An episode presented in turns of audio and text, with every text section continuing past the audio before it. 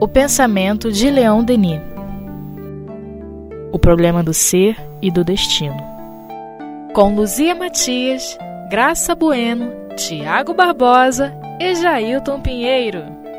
Olá, meus amigos, estamos aqui para iniciarmos um novo estudo, um novo livro de nosso querido Leon Denis. Trata-se do O Problema do Ser e do Destino, ou o problema do ser, do destino e da dor.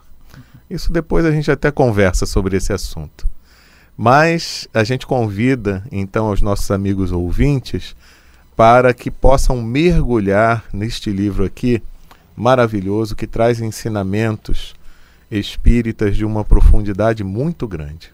E vamos começar pela introdução. Leon Denis nos diz: Uma constatação dolorosa atinge o pensador no entardecer da vida. Ela se torna ainda mais pungente por ocasião das impressões que tem ao retornar ao espaço.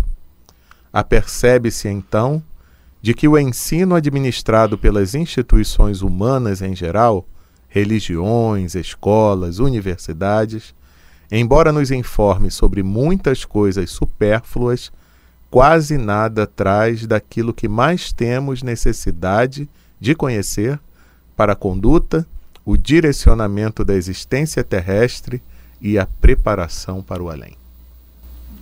Então, a gente que vem é, estudando né, Leon Denis já há algum tempo, é, já se percebeu da sua postura de filósofo, né? E de filósofo espírita. Então, ele vai nos encorajar desde sempre que a gente medite os problemas que nos cercam, os problemas do nosso tempo, com o olhar da filosofia espírita, que te dá um outro entendimento, diferente de uma filosofia materialista, diferente de uma filosofia existencialista, enfim, é filosofia espírita, né?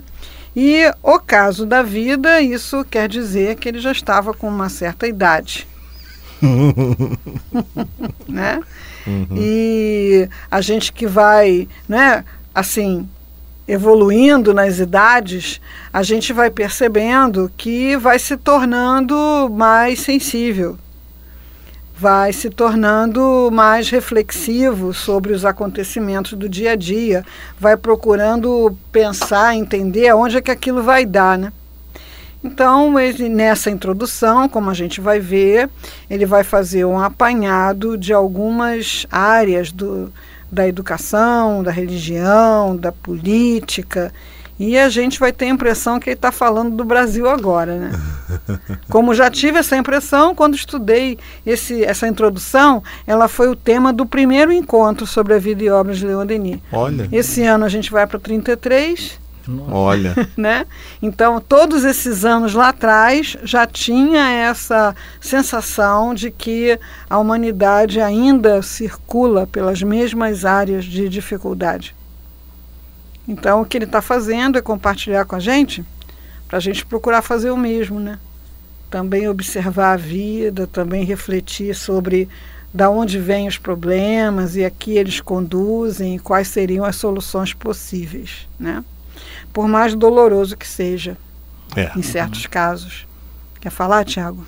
É, uma característica da obra do mestre, né? Uhum. é, é a seguinte, ela é quase que atemporal. Eu digo quase porque talvez sejamos muito arrogantes, né, de arrolar isso a ele. Mas assim, é, e isso se deve, é, claro, os problemas persistem, mas ele tem um olhar mais profunda, profundo sobre as causas, né? Ele vê isso não nos problemas, digamos, que estão postos, né? Ele não faz uma análise de, de conjuntura, não. Ele vai nas profundezas, porque ele vai ver que o problema sempre é do espírito humano, né? Uhum. Então isso faz com que a obra dele seja sempre atual, né? Eu lembro do um olhar sobre o tempo presente, Sim.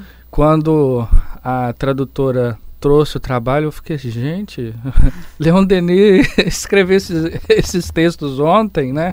E a gente vê também com a introdução do problema do ser, né? Uhum. Como é atual, porque a crítica dele não é uma crítica é, a, a determinados personagens da história, né?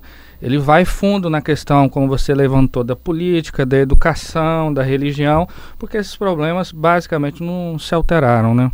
Sim. Vamos lá? Vamos nós. Aqueles que têm como incumbência a alta missão de esclarecer e guiar a alma humana parecem ignorar-lhe a natureza e os verdadeiros destinos. Assim, quem é que tem essa missão, né? A gente pensa logo em professor, né? Mas não é professor só, né? Uhum. É formadores de opinião em geral. Então, hoje que a gente está com essa ferramenta de internet, né, toda pessoa que posta lá, uhum. né, usando do seu talento e das suas ferramentas para compartilhar uma forma de pensar, está assumindo uma responsabilidade, embora talvez não tenha consciência disso, né? Os influenciadores. É, os influenciadores. É, os pais, né? A família como um todo é responsável pela formação das novas gerações. E a gente vê, assim, muita é, preocupação com o sucesso material. Né? e muito pouca preocupação com a saúde espiritual. Isso ele vai falar aí, né? É. Nossa, isso é tão grave, né? Geralmente quando a gente conversa com um jovem e vem a questão dos estudos, né? Ah, por que, que você está estudando? Ah, eu quero ser médico, advogado, né? Uhum. Mas é, o conhecimento ele tem esse fim, não é? Na verdade, nos parece que o conhecimento é um instrumento para a elevação do espírito. Nos parece, não, eu tenho essa convicção. né? é? Mas é, se, se transformou num objeto utilitarista, né? Uma mercadoria. E falta, eu acho que Leon Denis fala muito a consciência humana, quando ele demonstra as verdadeiras razões, por exemplo, da educação. Não é, uhum. não é dar um, um fim meramente material, porque eu tenho que ter esse sucesso, porque é, esse destaque, não. Né? Quantas pessoas hoje de, que têm tanto destaque, né? mas há um vazio na sua existência que eles não conseguem preencher com os valores que é, adquirem é, mensalmente através do seu trabalho, né? Então, é, Leon Denis chama muito a razão, né? É, e isso desde a época em que ele escreveu a obra, 1908, né? É, isso continua, persiste, né? As coisas se transformaram muito em mercadoria. E enquanto que o conhecimento ele tem que ser para a elevação das almas, né? E um bom conhecimento, não só um conhecimento é, que às vezes é tão é, carente de elevação e faz um ser tão pessimista, tão é, terra a terra, né? E isso também é uma coisa que Leon Denis vai chamar a atenção não que o materialismo esteja completamente errado, né? Tem muitas coisas que, é, eu digo enquanto corrente filosófica, que tem a razão de ser, mas a criatura tem sede de espiritualidade, né? Uma coisa que a gente está vendo, né, é uma, uma busca, né, por uma situação é, serviço público. Então, a pessoa é, dedica os anos que poderiam ser dedicados a uma formação a fazer concursos. Né? Você está fazendo concurso para quê? Para qualquer coisa. Então, assim, o que, que você quer ser? Servidor público, né? Quer dizer, nem, como é que vai servir né, ao público se não serve nem para você? não, é, mas é garantido. É garantido o quê, não é? Então, a, a, busca né, por objetivos puramente materiais cria esses monstrengos, né? Uhum. Que a uhum. gente. A minha. Tem pessoa, crianças que você conversa hoje que elas querem ser youtubers, né? É. porque é uma forma de você ter um sucesso né, estrondoso rapidamente. É, eu fui com minhas netas ao cinema um dia e tinha lá o totem né, no, no shopping de, um, de, uma criatura que eu nunca tinha visto mais gorda. Né? e elas começaram a gritar, a gritar, e outras meninas passavam e gritavam também. Eu disse: quem é? Você não sabe? É Fulano. Esse Fulano se tornou tão famoso que eu nem me lembro o nome dele e acho que mais ninguém lembra. Mas naquele momento ele era uma entidade. Né? O que é? Um menino de 13 anos. Então, é, hoje em dia tem umas complexidades que Leon Denis está vendo do espaço. né? E é. torcendo para que a gente pense, medite, reflita e consiga conversar com as pessoas sem fazer sermão, que sermão não funciona, a gente não tem nem moral para isso, né? É, mas botando para pensar, né? Vamos pensar isso. Como é que é isso? Né? Enfim, a gente está empolgado, porque ele não fala quase nada, a gente fica falando um tempo. Isso é bom. Significa que o pouco, em, em, termos de quantidade de palavras que ele fala, dá para aprofundar bastante, né? É verdade. E eu me lembrei daquela máxima da deusa, né? Nossa querida hum. deusa Nogueira, né? Vocês estão preparando seus filhos para serem homens de bens ou homens de bem, né? É. É verdade. Então é, é algo também para a gente refletir, né? Olha, não é mole não, hein? Não. Prossegue Denis. Nos meios universitários, ainda reina uma completa incerteza sobre a solução do mais importante problema que o homem já enfrentou no curso de sua passagem pela Terra. Essa incerteza transparece em todo o ensino. A maior parte dos mestres e professores descarta sistematicamente de suas lições tudo o que diz respeito ao problema da vida, às questões de objetivo e de finalidade. Pois é. É o problema do ser e do destino. né? Porque a gente, enquanto criança, né, enquanto jovem em formação, a gente faz essas perguntas. Né? Para que estudar para quê? Né? É, vou deixar de fazer essa coisa que eu quero, por quê? Com qual finalidade? E se a gente não encontra no educador, seja no papel que for, uma resposta consistente, a gente contesta aquilo facilmente. Né? Eu me lembrei da.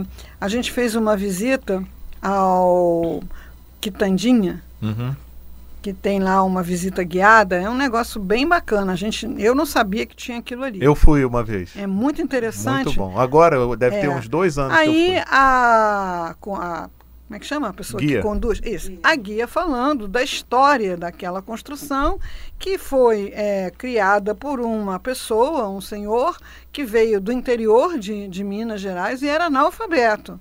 E ele, como analfabeto, ele construiu um império, né? Aí uma amiga nossa que estava ali na, na roda, que é professora, falou assim, não posso trazer meus alunos aqui,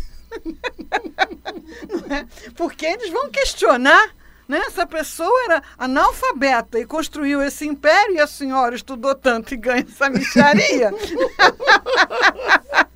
Não é?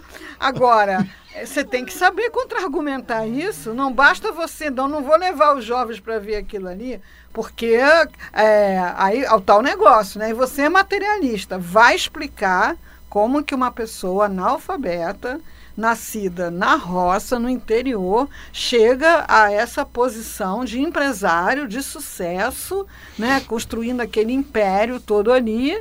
É, saindo do nada. Quantos analfabetos estão por aí pelos campos, né? E não conseguem é, mudar nada em suas vidas. E tem aquele que consegue. Por quê? Né? Por que ele conseguiu? Aí você chega né, na questão da preexistência da alma, né? Que você não precisa nem pregar. Só não, é, é porque ele trouxe isso de vidas passadas, na minha opinião. Uhum. né? A pessoa tinha uma visão de mundo que não é para qualquer analfabeto, aliás, para muito poucos. Né? Uhum. Impressionante a história daquele homem. É. E as coisas que ele fez de muita visão. Porque a, a, moça falou lá, né? Aquilo lá tinha uma estradinha muito rudimentar para chegar lá, os caminhões com os materiais vinha tudo do exterior, vinham coisas dos Estados Unidos para subir nos caminhões naquela estradinha. A cidade de Petrópolis era minúscula, não tinha os operários, então tinha que trazer os operários e tinha que trazer as famílias dos operários. Então o que, que ele fez? Ele, ao longo da, ópera, da obra, ele treinou esses, essas pessoas que trabalharam na obra para serem os trabalhadores do hotel. Uhum. Então, quando acabou a obra, todos eles tinham um sentimento de pertencimento uhum. àquela obra e ficaram morando em Petrópolis e trabalhando no hotel. Então, assim, caramba, hoje você hoje não, todos os tempos, você vê uma pessoa que não tem essa visão, cria um problema social com, uma, com um empreendimento. Imagina, como é que ia ser aquilo ali? Aquele monte de operário de obra desempregado, né? E ele sem material humano para trabalhar no hotel, tendo que trazer não sei da onde. Então o cara realmente era um gênio, era um gênio, um gênio, impressionante não é para qualquer analfabeto, né? Então, assim, em vez de você evitar levar as crianças, porque essa história te cria um problema filosófico, leve as crianças e deixe o problema filosófico surgir na cabeça dela. Mas às vezes as pessoas têm medo, né? Uhum. O que, que eu vou dizer? O que, que eu vou falar se me disserem isso, né? Tu viu aquela cúpula? Eu não sabia disso. É a segunda maior cúpula do mundo, só perde para a Capela Sistina. Caramba! A cúpula, a cúpula do cassino. Nossa. Por quê? Porque aquela cúpula fazia com que as, as vozes e Isso. o barulho das, das, das roletas, aquilo, ampliasse, ficasse aquele, aquele rumor, né? Uhum. Então, mesmo que tivesse pouca gente no cassino, parecia que tinha muita. Isso. Entendi. Impressionante, impressionante. E faz o clima, né? Faz que o estimula clima, que estimula as pessoas a, a continuarem ali, ali é, jogando. É, é. Aí você faz o teste lá na cúpula, Isso. realmente você fala um uau, aquilo né, é. amplia Olha. imensamente. Aí a, a pessoa vale a até falou, a pessoa guiada. até falou. É. Imagina então você está falando aqui sozinho.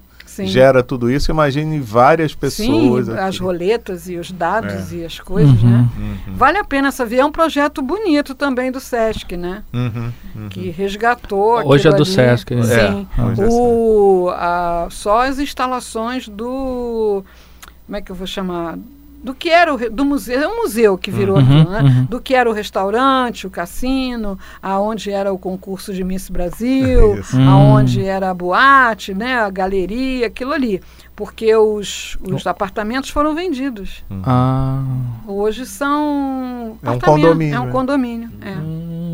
Então aquilo ali estava abandonado, o Sesc pegou aquilo ali e faz vários Refez. trabalhos de educativo, né, de jovens e tudo, muito bonito o trabalho. Bacana, bacana. Vale a pena sim, vale é a pena sim. E muito botar bom. e para botar caraminhola na cabeça Deixa das botar, pessoas. né? Mas por que, que a gente tem medo das perguntas?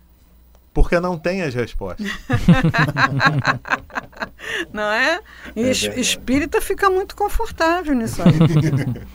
Deveria ficar, né? Pois é encontramos a mesma impotência no padre.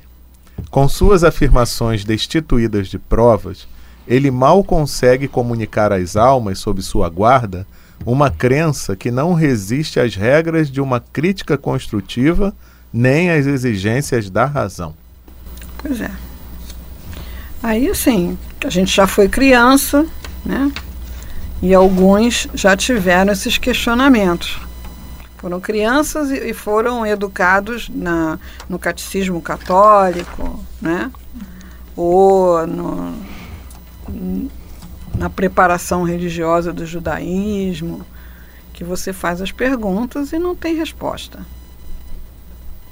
Ou então tem umas respostas que você, como criança, olha para a pessoa e pensa: você acredita nisso? Quem é a criança? Será que sou eu ou ele? Você acredita nisso? Né? Eu tenho assim uma passagem né, bem típica que é, minha, eu estudei num colégio de freiras, né, no primário, e a freira fazia uma divisão no quadro, de um lado um anjinho, do outro lado um capetinho. Então você fazia bagunça, ela não dizia nada, só botava seu nome na lista do capeta. e você perdia o sono por causa daquilo. E, e ela falava sempre, né, que quem tivesse do lado do anjinho ia para o céu, quem tivesse do outro, né? É. É, e tudo a gente tem que ser bonzinho para ir para o céu, tem que ser bonzinho para o papai e para a mamãe para ir para o céu. E aí um dia eu perguntei para ela o que, que a gente fazia no céu. E ela falou que a gente ficava louvando a Deus. Eu falei, mas o tempo todo? Sim, minha filha, o olhinho dela brilhou por toda a eternidade. Não, mas isso é muito chato. Na minha mente ficou aquela imagem daquela multidão, glória a Deus, glória a Deus, glória, né? Porque tinha umas figuras do catecismo, agora não tem mais essas figuras, me disseram, né? Hum. Mas o meu tinha umas figuras inesquecíveis, né? Então, o paraíso, assim, aquela multidão de anjos, a perder de vista aquele monte de cabecinha, né? Aí eu vi aquilo por toda a eternidade, glória a Deus, glória a Deus, glória a Deus.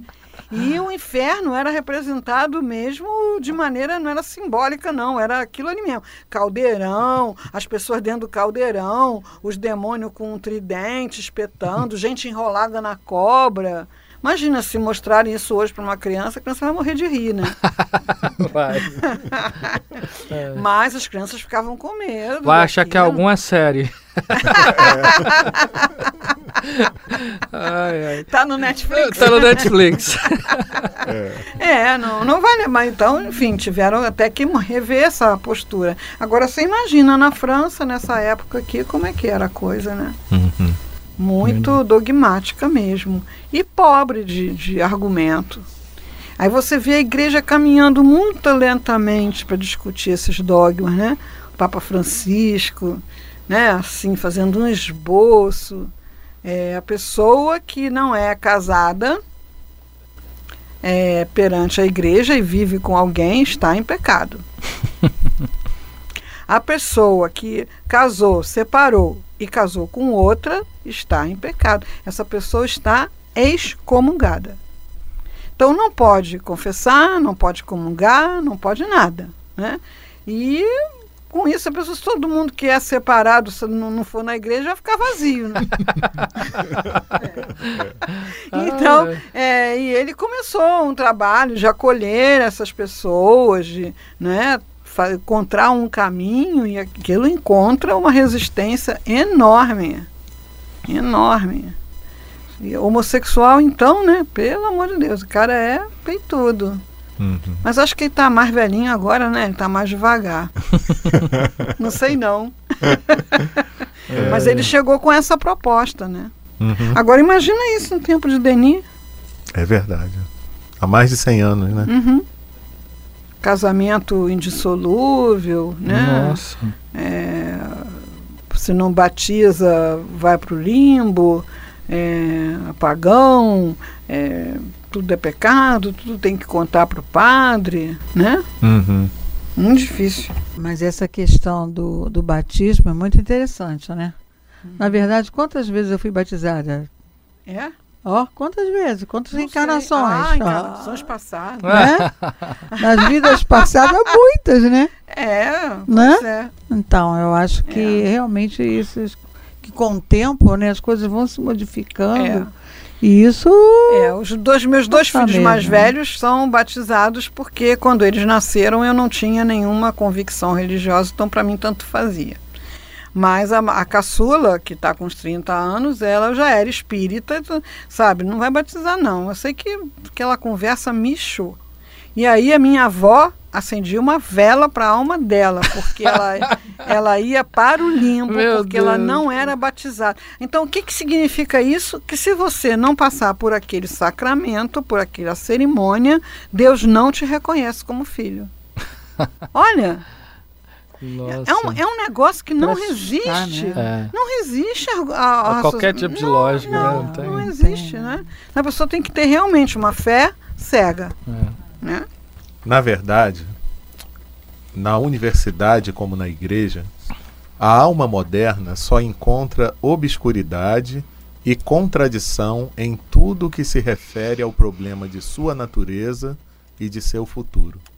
É a este estado de coisas que se deve, em grande parte, atribuir os males de nosso tempo, a incoerência das ideias, a desordem das consciências, a anarquia moral e social. Nossa. Isso. Então, assim, a universidade se tornou uma, um Vaticano do materialismo.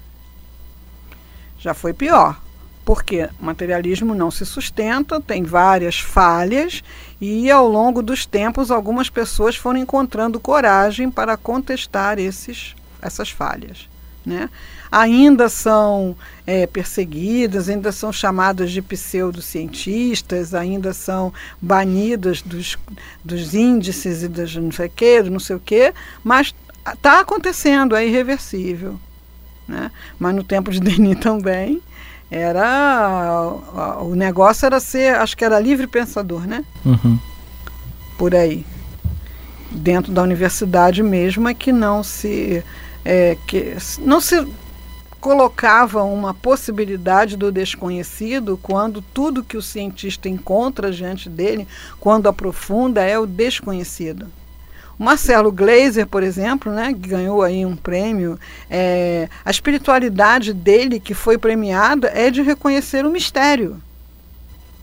Ele não defende nenhuma visão de Deus, nem de espírito, nem de sobrevivência, de nada. Ele apenas reconhece o mistério. Não parece nada, mas é um passo gigantesco é.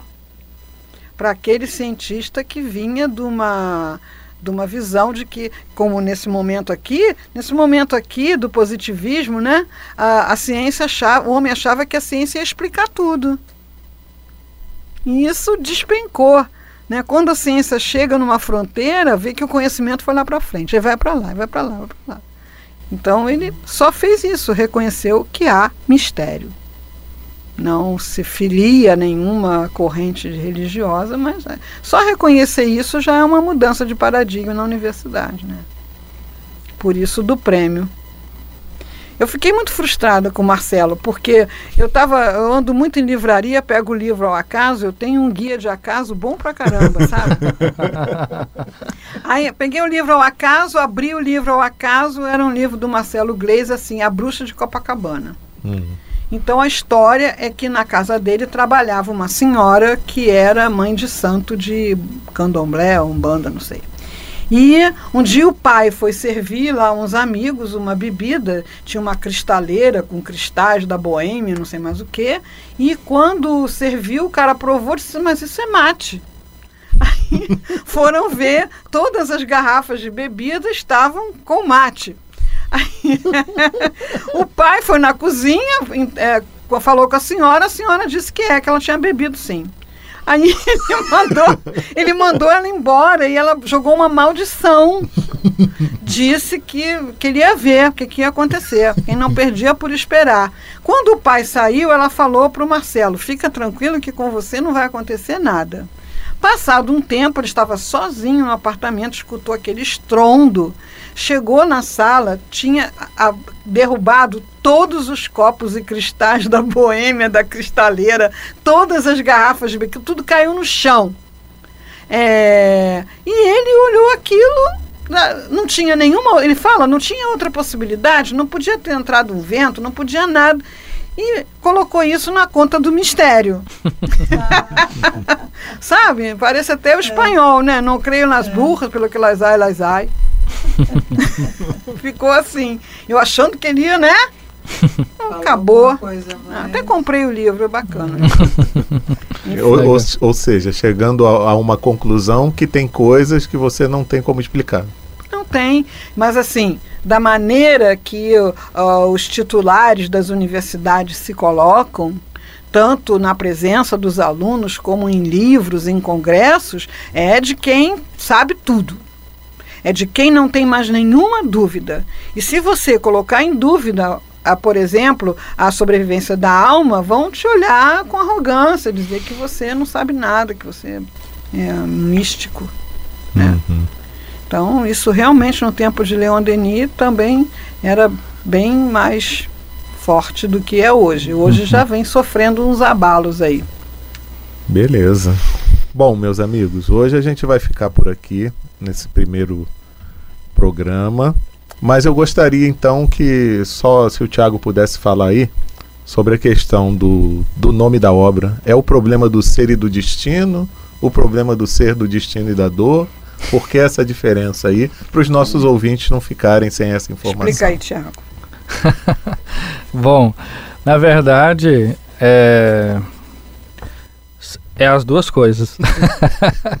é o seguinte, Denis, se formos pegar a última edição, a primeira edição, melhor dizendo, de 1908, e a última, se não me falha a memória, saiu em 26, Denis vai desencarnar em 27, é, não há alterações assim substanciosas na obra, né?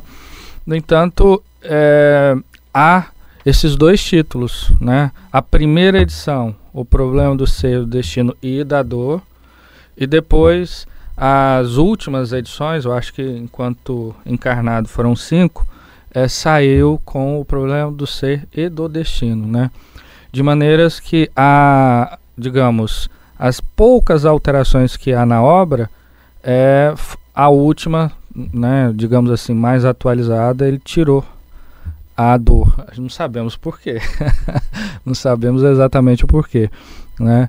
Mas é, as duas edições, enfim, não, não tem nada assim que altere o pensamento, como ocorreu com no Invisível, né? No Invisível é de 1901 para de 1911, a gente tem é, é, acréscimos assim bastante generosos, né? Mas o problema do ser não, né? Enfim, é, é um mistério, digamos assim, o porquê que ele, é, é, ele tirou a dor, né? Enfim. É isso. É isso. Então, na próxima semana estaremos aqui para dar continuidade a esse estudo maravilhoso do problema do ser e do destino. Um abraço a todos.